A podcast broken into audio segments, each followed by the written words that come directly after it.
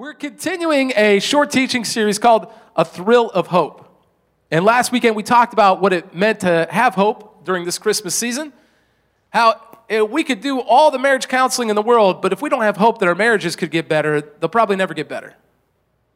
We could work hard in, at our employment, but if we don't have hope that we could become a, a better employee, we'll probably never be more productive.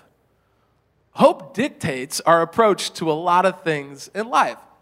And so we, we talked about last week that we were going to reclaim the hope that we have in Christ, but here's the problem. A lot of times in our lives, we have expectations that aren't met, which causes us to lose a little bit of hope. Let me give you an example. Anybody, any planners out there? Do we have anybody that you just, you love to plan ahead? Okay. That's good. You probably are well organized. How many of you started planning Christmas presents in July? That's when you started. Any of you? Come on, honestly. Okay, a couple of you. Last service, there was a bunch. That's why they're at 9 a.m. Yeah. Allison, was it actually April? Is that when it started? Yeah. So if you are a planner, you, know what expectations are like. I find a lot of times in my life, I don't know about yours, with my relationship with God, when my plans don't work out the way that I wanted God to work them out, that's usually when I get frustrated. That's usually when I begin to lose the hope that we're talking about reclaiming because life happens, doesn't it? See, I was uh, thinking about this for those of you who are planners. Think about the first Christmas story for just a second. Because some of you came in here today and we're going to have some fun, but the truth is, you're in a heavy season. You didn't plan on doing any job hunting in December. You didn't plan for that addictive habit to rear its ugly head again.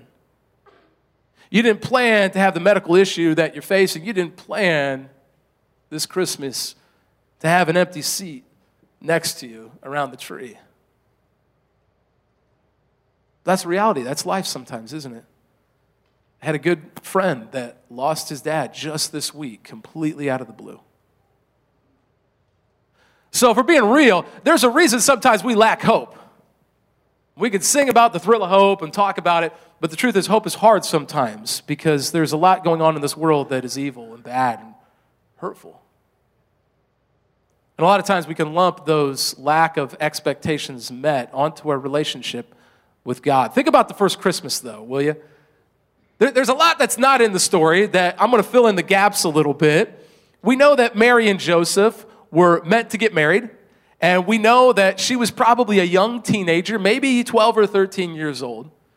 She had started going to the youth group, doing things the right way. Met this awesome youth leader named Joey, and he just had it going on. Loved the Lord, wanted to honor God. We don't know for sure, but maybe 18, 19 years old. They started dating at the local indie coffee roasters in Nazareth there, and they just, you know, they hit it off.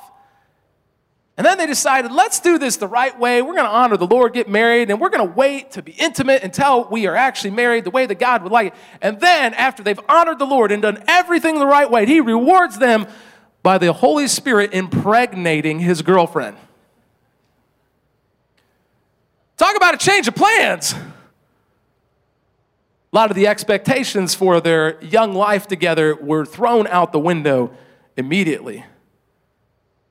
Study with me now. We're going to look at Matthew chapter 1 together, and we're going to kind of hop around. So there's a Bible in your book rack. You can open that up, power on your Bibles. Matthew chapter 1. We're going to begin in verse 18. As you're turning there, I love the Gospel of Matthew. So there, if you're new to the, the Bible, there are four Gospels, which gospel just means good news, that talks about the good news of Jesus' life, death, and resurrection. Before the early church gets started in the book of Acts, before all of Paul's letters, we have these four Gospels. The Gospel of Matthew is unique. It's writing particularly to a Jewish context. To give you an example, all the other Gospels, they'll refer to the kingdom of God, and Matthew will refer to it as the kingdom of heaven. Because he was writing to a Jewish Hebrew context that understood it that way. And in Matthew chapter 1, we get a lot of details that you don't get in the other Gospels, particularly the first 17 verses. And we'll look at that in just a moment. But let's look at verse 18. Are you ready to study God's Word together, church? Thanks, Ryan. Woohoo! Here we go. This is uh, how the birth of Jesus, the Messiah, came about. Now, the word Messiah is just a Hebrew word for anointed one. It was the anointed one that God had promised.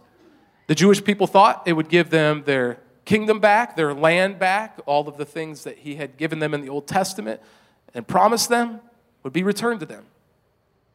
But this Messiah was an eternal one, and he came to do far more than just a particular land for a particular people group at a particular time. By the way, uh, the, the Hebrew word for anointed one is Messiah. Do you guys know the Greek word? Yeah, see, this is the smart service. Last service, still sleeping. For those online, it was Christ. The Greek word for anointed one is Christ. So Messiah and Christ, they mean the same thing, just in different languages. And so in this case, it says this is about the birth of Jesus, the Messiah. This was kind of a big deal to the Hebrew Jewish people. His mother, Mary, was pledged to be married to Joseph. But, it's kind of the key word. Some of us this Christmas season, we have a, a but happening in our life. And we didn't anticipate. Our plans changed.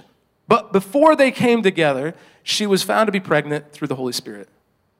Because Joseph, her husband, was faithful to the law and yet did not want to expose her to public disgrace, he had in mind to divorce her quietly. Now we know he doesn't. He turns it around, understands the faithfulness of God, reclaims that. But in that moment, life had changed and there was a lot of question marks. And here's kind of the big idea I want you guys to take away this morning to have hope. If you really want to have the thrill of hope this Christmas season, you don't have to understand the plan. You don't have to understand the plan when you trust God's purpose. That should be purpose. When you trust God's purpose. You don't have to understand the plan when you trust God's purpose in your life. Will you pray with me?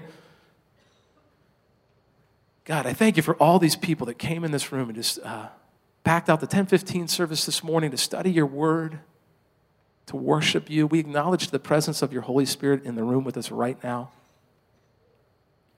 God, some of us have been Christian a long time, and we just need to reclaim our hope and faith in you this morning. Speak to us.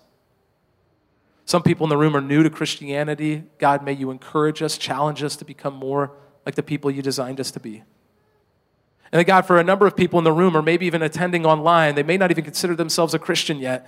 And we pray, Lord Jesus, that you would speak to each of us right where we're at. We know that you love each of us. You have a purpose and plan for our life. May you speak to our souls. We pray this in Jesus' name, and all God's family said, Amen. Amen.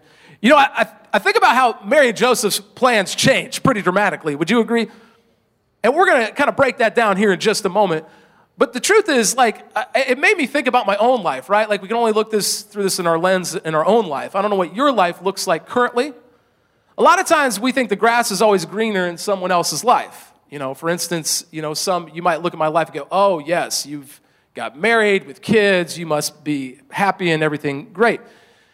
That's because you don't have to raise my children, right? Like, let me give you just a taste of what it's like in the Hoosman household. The hope, the thrill of hope at Christmas season looks like. It looks like this. Hey, kids, I wake up, wake up in the morning, the day goes on, I can't wait to get home and see them. I come home, we have dinner. Kids, I just love you. You are the greatest thing in my life. I love everything about you. I can't wait to, for you to grow up in amazing young adults and become the people God created you to be. I love you with all my heart, soul, life, being. I'll sacrifice anything. You want me to lay in front of the train track? I'll do it. Would you take your dish over to the sink for dad tonight? You're the worst. No, I will not take that over there. Why would you do that? You're a mean father. Right? I was like, oh, sorry to offend you, 11 year old. I thought, I thought that was a simple ask. I, I, I didn't mean to upset you. I just care about and love you. Do you think that maybe you, because I care about you and I want you to get some sleep tonight, some rest, you'd be well rested so you don't get in trouble at school and other things? Would you get ready and just go brush your teeth and prepare for bed? I will never listen to you again, Father. I don't want to be a part of this. You have missed my expectations. I thought I was going to stay up till one in the morning playing video games on your phone. Right? Like, we, I see it in my kids' life, and, and when their expectations aren't met, I don't know why. Like, sometimes their expectations are ridiculous. And I just like, I don't understand. Like, I love you. I'm trying to provide for you. Why you give me a hard time? And that's the Christian side of me. right? parents, in that moment, sometimes that the old self that Paul talks about in Romans is about to rear its ugly head. But Jesus comes over, and I'm just like, man, guys, don't you know how much I love you? But these simple things. And I want to make light of anything that we're going through, okay? I know that that's, you know, I'm talking about a 10 or 11 year old or even a four year old today. Some of us are going through hard stuff. We got a lot to be upset about, sad over, pain, suffering. That, that's the reality of this world, right? I'm not telling us not to be honest with God. I'm not telling us not to suffer. I'm not telling you you can't be like, God, what's wrong with you? You're a mean God. I'm telling you that if we're honestly studying scripture together, there is an enemy in our lives that wants to steal, kill, and destroy, and it's not God. And I want to talk about that together. Because if you look at, at Mary and Joseph, their life was flipped upside down overnight. And we're going to look at some other people in uh, the New Testament, in the Christmas story, that their lives were turned on a head very quickly. And, and we can lose sight of God's love and his plans for our life. Let me give you a quick example. So, eh, about three years ago, I went to the board of our church and I said, guys, you know, it's been really cool how a lot of people have reached for Christ. Let's, let's see more of that happen. We got hundreds of people who live in the Fishers Geist area. Let's go start a campus over there so we can see God reach more people for Christ. This will be awesome. And we prayed about it. And then, like, about a year and a half ago, God said, instead of doing what you planned to do, I want you to start four churches in four different directions, and it won't be campuses. You'll actually spin them off as separate churches. And then my life overnight just got chaotic. I don't know if you've experienced that. Like, but it's just like, God, why? I, I had a simple plan. It was, it was a good plan. And yet today, there are going to be 100 people down on Mass Avenue worshiping together. A number of them every week who aren't Christian, who are just checking church out for the first time. We're, we're going to have people packing out right now, right as we're worshiping together. We most likely have a packed out space, the first service ever at the new Northwest location. Yeah. And here's the best part this is how the Holy Spirit works. They didn't have to pipe me and Eric in in order for God to speak to people. It's really cool. He can use other people. And, and then the, the thing is, like today, all of that is going on, and I'm not critiquing other churches. I'm just saying, like, it's cool how God works. And, and, and that today, right now, we're going to reach hundreds of more people for Christ because God has a bigger plan and a better plan than we do. It made my life harder, ruined my job security. That's how God works sometimes. Look at Mary and Joseph. Think, think of it. Let's go to the easy one first, right? Joseph. Mary's the one that really had her life flipped upside down. But uh, Joseph, on the other hand, he, he had already probably made the deposit on the synagogue. Invitations sent out. I know I'm reading between the lines. Then this happens. And he chooses not to divorce, and he chooses to stay with her, knowing what that's going to mean for his reputation in the community, knowing the hardship that he's faced with, knowing what's going to happen raising that child. And then Mary, this young teenage girl, did everything right. And yet she's faced with the whispers that are happening around the town. Do you know whose names never get recorded in the New Testament? The people that were whispering around the town about Mary. And the hardest thing that Mary ever had to endure in her life ended that she would never want to do, that she didn't deserve, that would have been a horrible experience, ended up being the one thing where her faithfulness to her relationship with her Heavenly Father shined through, and everyone throughout the rest of human history will know about her. Because God's plans made a bigger impact than her own. And that's the hard part, isn't it? So if you're lacking hope this Christmas season and you know that expectations aren't being met in life, I want to share with you through scripture how to have hope when God changes your plans. As I know there's some plans changing in this room over the last few months. And as we head into 2020, God's going to change some more plans. He does it to me every year. And the first point is this remember, God has a plan for your life, period. And we could quote, Jeremiah 29 11, for I know the plans I have for you, declares the Lord's plans to prosper you, not to harm you, plans to give you hope in the future. Of course, I was talking about the Israelites, but I believe that promise is true for you today. But if we take it a step further, I want to show you through the Gospel of Matthew in the first 17 verses that if you're like, God doesn't really care, he's just kind of, we're all kind of floating around, he doesn't really have a plan, there's no structure to this. The Bible in the Old Testament, when it compares us to God, we're the ant. We're the ant. We don't understand his ways. His ways are higher than our ways. He is sovereign, we are not. He's almighty, we're not. He's eternal, we're only eternal because of him. See, I share this with you because in the first 17 verses of Matthew, it's the only place we get the genealogy of Jesus. Jesus, who loves to read genealogies in the Bible? Isn't that fun? Let me give you a little taste of the genealogy of Jesus. You can be like, why in the world are we reading a bunch of old Jewish guys' names? Let's read this together. This is the genealogy of Jesus, the Messiah, the anointed one, the son of David, the son of Abraham. Abraham was the father of Isaac. Isaac was the father of Jacob. Jacob, uh, the father of Judah and his brothers, where we get the 12 tribes of Israel from. Judah, the father of Perez and uh, Zerah, whose mother was Tamar. Perez, the father of Hezron. Hezron, the father of Ram. Ram, the father of Amminadab. Amminadab, the father of Nahshon. Nahshon was the father of Salmon. Salmon, the father of Boaz, whose mother was Rahab. Boaz, the father of Obed, whose mother was Ruth. Obed, the father of Jesse. Isn't this enlightening? But look, Jesse, the father of King David. By the way, we're going to see here there were 14 generations there. David was the father of Solomon, whose mother had been Uriah's wife. Solomon, the father of Rehoboam. Rehoboam, the father of Abijah. Abijah, the father of Asa. Asa, the father of Jehoshaphat. Jehoshaphat, the, jo- the father of Jehoram. Jehoram, the father of Uzziah. Uzziah, the father of Jotham.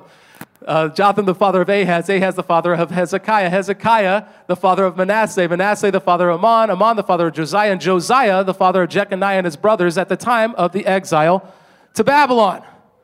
Woo! That, a little interesting point. The Israelites uh, lost their land in 586 BC when the Babylonians from the east invaded Judah and took over Jerusalem and destroyed the temple. By the way, how many generations do you think there were from David until the exile? 14 generations. Finally, after the exile to Babylon, Jeconiah was the father of Shealtiel. Shealtiel was the father of Zerubbabel. Zerubbabel, the father of Abihud. Abihud, the father of Eliakim. Eliakim, the father of Azor. Azor, the father of Zadok. Zadok, the father of Akim. Akim, the father of Elihud. By the way, this is the lineage. People would know these names. They wouldn't be a bunch of names that we're just trying to figure out how to pronounce. These would have been people they would have been familiar with. Eliahud, the father of Eleazar. Eleazar, the father of Matthan. Matthan, the father of Jacob. And Jacob, the father of Joseph, the husband of Mary. And Mary was the mother of Jesus, who is called the Messiah or the Anointed One. For thousands of years, they have waited for the Messiah for a particular moment in time. Thus, there were 14 generations in all from Abraham to David. 14 from David to the exile to Babylon, and 14 from the exile to the Messiah. Does it seem like God had a little bit of a plan for exactly when this would occur? And I love how the details in Scripture, God just shows us in those first 17 verses of, the, of Matthew that the birth of Jesus came at a particular moment in time that God had planned for thousands of years. And oh, by the way, he waited till the moment in time where the Roman Empire had developed intellectually enough that they knew how to develop a good road system so that the good news of the birth of Jesus wouldn't just be for a regional people group, but could be spread all over the Roman Empire and much of the known world. That God, in His purpose and His plan, did not want just a few to know about it. He had a structure so you wouldn't doubt His plan, that you somehow knew better than Him, but He waited a particular moment in time out of His mercy so that more people could know the good news of Jesus and the Messiah. Sometimes I find myself doubting God's plan, and I say things like, Well, you were supposed to, right? Like, God was supposed to give me the job that I wanted. God was supposed to have provided a wife or a husband for me by now. God was supposed to provide for me in the financial way that I have wanted Him to. And we start doubting the plan that God has for our life. And I'm not telling you, to, again, to make light of stuff, because the truth is, it's hard sometimes that when God's sovereign plan doesn't meet our expectations, hope is often lost. when God's sovereign plan doesn't meet our expectations, hope is often lost. Proverbs 13 12 says this Hope deferred makes the heart sick. When our hope and expectations aren't met, it makes the heart sick. But a longing fulfilled is a tree of life. It produces life to us, it's life giving. So I get it. But do we think that Mary's hope and plan for her life was fulfilled the way that she had envisioned it? Or did she have to adapt her plan to what God's plan for her life was? And see, what does hope look like now for me in the circumstances God has placed me in? That's the hard part of following Him, isn't it? That we have to trust His plan for our life. Number one, if you're taking notes, remember God has a plan for your life. But number two, in just a moment, remember God is good. Remember God is good. Sometimes it's hard to remember God is good, though. A little side note like, I, I didn't catch this in scripture before, and I've, I've taught on this so many times. In Matthew 1, verse 25, it wasn't just that Mary and Joseph had to, like, you know, still get married to each other. It wasn't even just that they had to travel all the way to Bethlehem on a donkey at nine months pregnant and give birth in a barn. That was hard enough. But then, as a young married couple, imagine this you get married in your teens.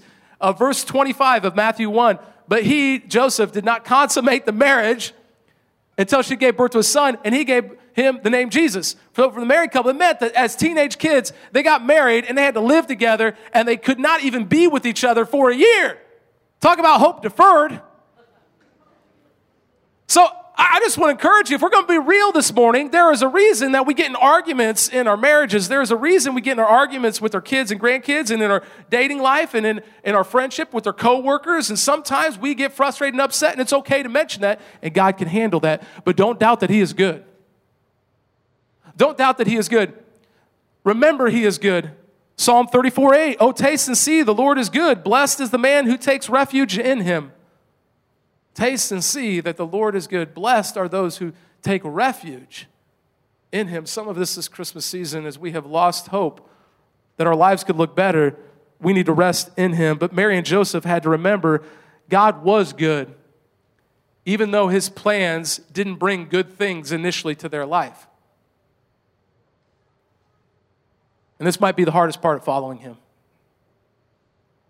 We all know this, right? Like, that if we get good gifts or hard gifts, it doesn't necessarily represent that God is good or bad in our life. Let me give you an example.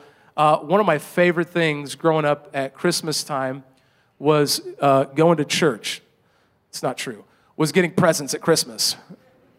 And you remember when you were a kid and you could not wait to open up those on Christmas Day? And I'll always remember uh, in 1989, the first ever upper deck baseball card set came out with the Ken Griffey Jr. rookie card, and it was like the greatest baseball card set ever created. Amen? One person again, that's great. It was like the highlight of my childhood. I could not wait. All I wanted was that, and I opened up Christmas, and Ryan and I apparently were the only two that got it. And I still to this day have the 89 Upper Deck baseball card set. I opened it because I wanted to see to make sure the Ken Griffey Jr. rookie card was in there, which I wish I hadn't done because then the price of the set went down. But I got the gift. Too much detail, sorry. So I also remember Christmas seasons where I waited and I wanted that Nintendo game or the BB gun or I wanted whatever. I just, I had to have it. And I opened up those gifts and I didn't get what I was expecting. And that's when I knew I had bad parents. right? Now, as adults, we, can, we know that when a parent does, we don't get the Christmas gift we want, it wasn't because necessarily that they were bad parents. Sometimes they don't give us the Christmas gifts that we wanted because they were good parents. Sometimes they just had a different thing for our life than we wanted. And I find, I can't speak for you, for, but for me, in my relationship with God, sometimes when He gives me the things that I want, the good things, I'm like, oh, God, you're a good God. And when He gives me the things that I don't want, I'm like, oh, God, you're a bad God. And we know that's not true. No matter what season we're in, if we're just studying Scripture, okay, I'm not talking about emotional experiences, but if we're just studying Scripture, He is good in both situations. He's good in the storm and He's good in the celebration.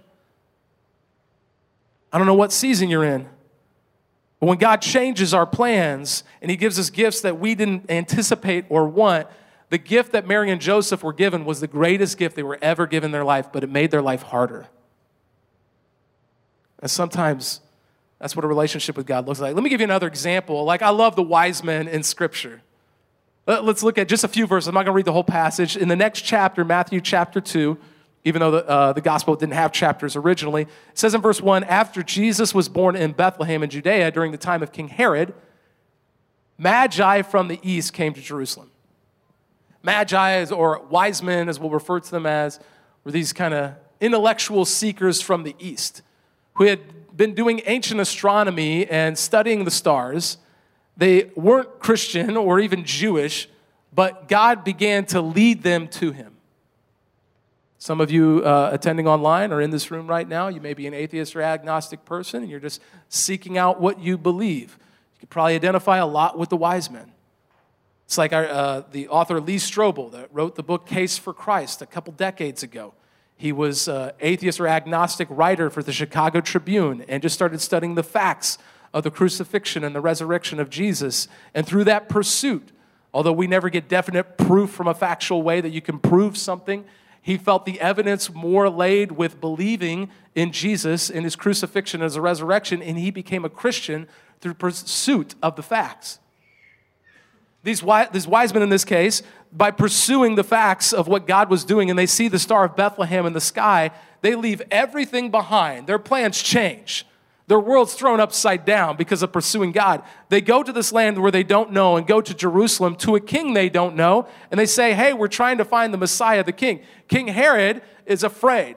He's afraid the Messiah will overthrow his kingship. So he tells them, Let me know when you find that king, because I want to worship him too and he really just wants to kill him. And so these wise men are eventually led to Bethlehem.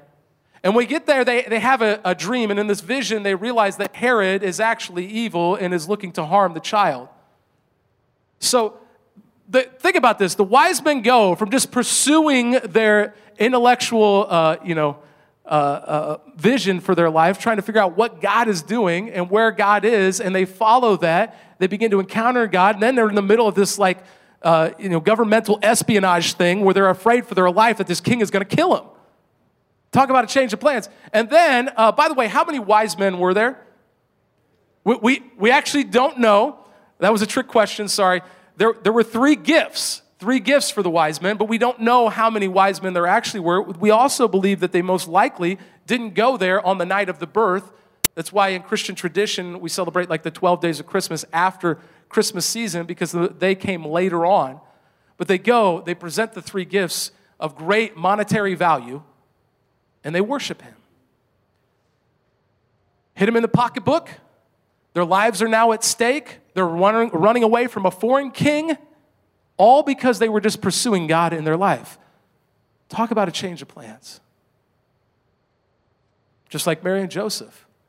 They had to trust that God was good. And not just that, if you, if you really think about it, when it came to Herod, they had to trust that Herod was not. That he was being influenced by evil. First John chapter 5 verse 19 says, "We know that we are children of God and that the whole world is under the control of the evil one." Let's be clear, it doesn't mean that Christians are good and non-Christians are bad. That's not what it says. It means that God is good and the evil one, Satan, the adversary, the devil in the New Testament, is bad. And he's looking to influence humankind. And that in that instant, the wise men had to trust the goodness of God and admit the evil that was happening in, in Herod's life. And I find that in our own individual lives, when we lose hope and we become discouraged and hurt and angry, so often it's hard to hear the voice of God, but there's a whole lot of other voices in our sphere of influence and in our world that are speaking to us. It's not God that's telling us in our ear, nobody cares about you. I don't care about you. I'm not there for you. I'll never be there for you. It's not God that's speaking that. The enemy is speaking into our lives in that moment of discouragement and our lack of hope that you just need to realize no one's going to be there for you. You got to be there for yourself. You might as well cheat, steal, kill, and destroy. And who's the one that does that? The New Testament, the Gospel of John, it tells us that the enemy, Satan, the devil, is the one that does that. And if we don't acknowledge the spiritual battle that we're in, we'll miss out on the hope of Christ because we'll be listening to the evil that is in this world and what it wants us to hear. And you can see that happening all the time, especially to our young people, listening to that voice over and over. You'll always be the mistake that you made. You'll always be the one who went through a divorce. You'll always be the one who didn't make it and get the career that you wanted and don't have the finances, and your children aren't beha- well behaved, and you're always going to have the problems that you created because of the sin in your life. And God, we read in the New Testament, says, I created you. I have a purpose and a plan for your life. I am good. Trust in me. I'll provide for you. Number three, remember you don't have to understand the plan to trust God's purpose. Remember, you don't have to understand the plan to trust God's purpose. Proverbs 19:21 says, "Many are the plans in a person's heart, but it is the Lord's purpose that prevails." I could tell you about all the good plans I had for my life, but it was only the plans of the Lord that actually prevailed to do things that, I, that actually matter in my life, at least. Trusting His purpose in my life has been part of the growing habits. For 18 months, actually, Lisa and I saved up. Um, well, we had saved up, and for 18 months, we tried to buy a home in Southern California when we were living there. And the whole time, we made offers on 40 some homes, and I was just getting angry with God. I know it's silly, it's a home, but 18 months of just wasted time trying to find a place to live. And finally, after all of that, God called us to move to Indiana and start a church. I never saw it coming for 18 months, but for 18 months, I'm like, God, what in the world are you doing? I'll tell you, I'm so thankful today for God's plan. This is way better than my plan. Although this morning I might have woken up and worn shorts this morning, so I am sad about that. Hope deferred makes the heart sick. It's going to snow tomorrow.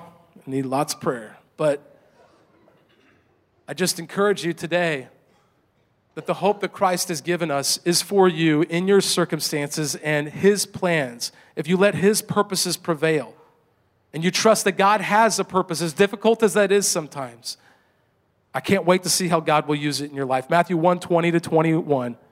That's what Joseph had to do. But after he had considered this, an angel of the Lord appeared to him, to Joseph, in a dream and said, Joseph, son of David, do not be afraid to take Mary home as your wife, because what is conceived in her is from the Holy Spirit. She will give birth to a son, and you are to give him the name Jesus, because he will save his people from their sins.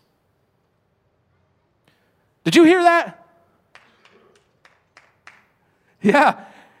He's going to save the people from the sins. I, I was just hoping for an obedient son.